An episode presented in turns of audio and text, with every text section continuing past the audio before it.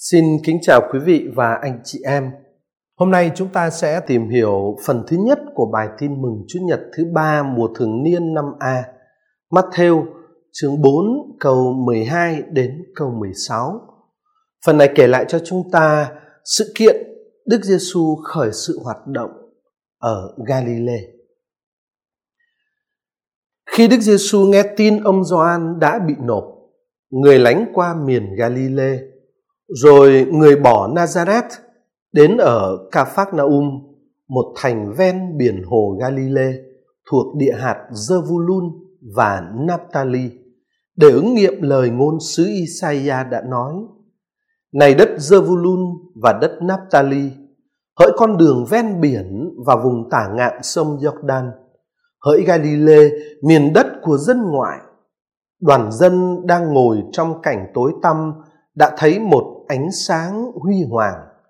Những kẻ đang ngồi trong vùng bóng tối của tử thần nay được ánh sáng bừng lên chiếu rọi. Mở đầu, tác giả tin mừng viết khi Đức Giêsu nghe tin ông Gioan đã bị nộp, người lánh qua miền Galilee. Ông Gioan là tiếng kêu ở đỉnh cao của cựu ước. Sau này chính Đức Giêsu xác nhận Tôi nói thật với anh em, trong số phạm nhân đã lọt lòng mẹ, chưa từng có ai cao trọng hơn ông Gioan tẩy giả. Cho đến ông Gioan, tất cả các ngôn sứ cũng như lề luật đều đã nói tiên tri. Nhưng mà hoạt động của ông Gioan tẩy giả đã vấp phải một sự chống đối rất mạnh mẽ. Ông Gioan bị bắt và bị tống ngục. Đáng chú ý là khi kể về biến cố ông Gioan bị tống ngục, thì tác giả tin mừng Matthew sử dụng động từ nộp ở dạng gọi là dạng thụ động thần học, passivum theologicum. Cái dạng thụ động thần học này có ngụ ý rằng cái sự kiện xảy ra là do ý muốn của Thiên Chúa. Như thế là đã chấm dứt tiếng kêu vốn là đỉnh cao và là điểm khép lại của toàn bộ cựu ước với Gioan Tẩy Giả. Và kể từ đây bắt đầu một tiếng gọi mới, tiếng gọi của Chúa Giêsu và là tiếng nói của chính Thiên Chúa ở cùng chúng ta như tên gọi của Đức Giêsu trong Matthew chương 1 câu 23 cho thấy Ngài là Emmanuel, Thiên Chúa ở cùng chúng ta và tất cả những điều đó đều được nằm ở trong chương trình của Thiên Chúa. Vậy, Đức Giêsu lánh qua miền Galilee và Ngài sẽ khởi đầu sứ vụ tại Galilee. Vấn đề là tại sao lại là Galilee? Có thể nói đến những lý do sau đây. Lý do thứ nhất về mặt lịch sử có thể sự kiện Đức Giêsu lánh về Galilee và bắt đầu cái sứ vụ rao giảng của người ở Galilee là vì ở vùng đất này, ở vùng Galilee, ảnh hưởng của thượng hội đồng Do Thái và của những người Pharisêu thì không nặng nề như là ở vùng Jude. Có lẽ chính cái thái độ cứng tin của dân cư ở Jude đã khiến cho Đức Giêsu phải trước hết ngỏ lời với vùng đất của dân ngoại là Galilee.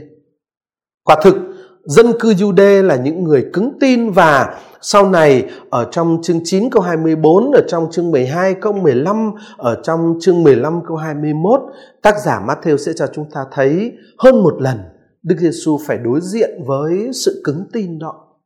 Cái lý do thứ nhất có thể hiểu được sự kiện Đức Giêsu lánh về Galilee và khai mạc cái sứ vụ của người ở Galilee. Cái ờ, lý do thứ hai ở trong bản văn này ta thấy tác giả Matthew uh, lý giải cái sự kiện Đức Giêsu khởi đầu sứ vụ ở Galilee bằng cách ông trích dẫn lời ngôn sứ Isaiah chương 8 câu 23a cho đến chương 9 câu 1. Này đất Zevulun và đất Naphtali, hỡi con đường ven biển và vùng tả ngạn sông Jordan, hỡi Galilee, miền đất của dân ngoại, đoàn dân đang ngồi trong cảnh tối tăm đã thấy một ánh sáng huy hoàng. Những kẻ đang ngồi trong vùng bóng tối của tử thần nay được ánh sáng bừng lên chiếu rọi. Vậy lý do thứ hai và có lẽ là lý do chính yếu khiến Đức Giêsu khởi đầu sứ mạng của người tại Galilee là bởi vì theo chương trình của chính Thiên Chúa đã được loan báo bởi ngôn sứ Isaiah. Sứ vụ của người được khai mạc ở Galilee vì đó là thánh ý của Thiên Chúa.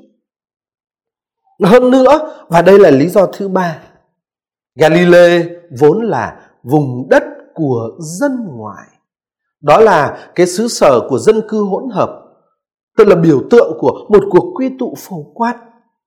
Ở đó, như ngôn sứ Isaiah đã loan báo, đoàn dân đang ngồi trong cảnh tối tăm, thấy một ánh sáng huy hoàng, những kẻ đang ngồi trong vùng bóng tối của tử thần lại được ánh sáng bừng lên chiếu rọi. Bóng tối là biểu tượng của tình trạng hỗn mang và là hình ảnh của sự chết. Còn ánh sáng là chính biểu tượng của sự sống. Vậy trong vùng bóng tối của tử thần bừng lên một ánh sáng không thể dập tắt như là một tạo thành mới bắt đầu.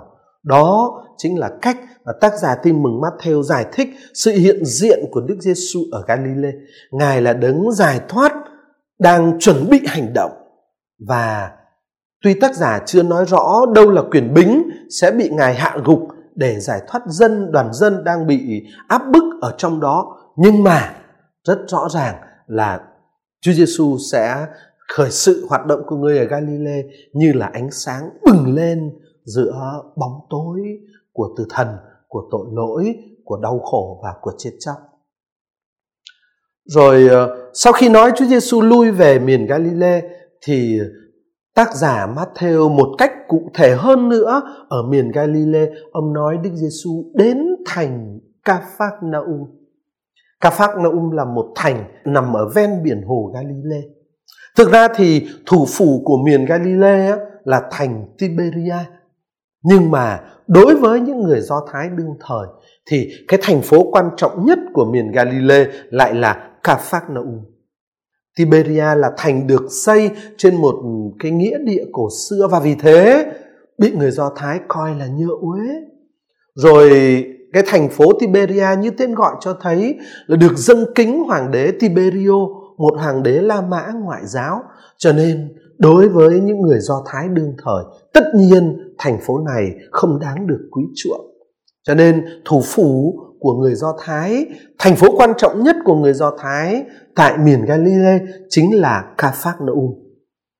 Vì vậy, sau khi ông Gioan tẩy giả kết thúc hoạt động của ông thì Đức Giêsu sẽ khởi sự cái hoạt động của người tại chính cái thành phố quan trọng nhất ấy đối với người Do Thái tại thành Capharnaum. Và kính thưa quý vị và anh chị em, Đoạn tin mừng mà chúng ta suy niệm hôm nay kể cho chúng ta cái sự kiện sau khi ông Gioan tẩy giả bị nộp thì Đức Giêsu lui về miền Galilee và khởi sự hoạt động của người ở Capernaum Việc ông Gioan tẩy giả bị nộp và việc Đức Giêsu phải lánh qua miền Galilee rồi người khởi sự rao giảng ở đó xét theo một khía cạnh là những kết quả của các hoàn cảnh và các biến chuyển ở trong lịch sử. Thế nhưng mà xét theo một cái khía cạnh khác thì đó lại là những sự kiện nằm trong chương trình của thiên chúa. Cũng tương tự như thế, những hoàn cảnh và những biến chuyển của cuộc sống có thể mang trong nó lời mời gọi và chương trình của thiên chúa dành cho hội thánh, dành cho gia đình và dành cho từng người chúng ta. Xuyên niệm cái cầu tin mừng hôm nay chúng ta được mời gọi nhận ra chương trình của Thiên Chúa dành cho mình, cho cộng đoàn mình, cho gia đình mình, cho giáo xứ của mình ngang qua những dấu chỉ của thời đại.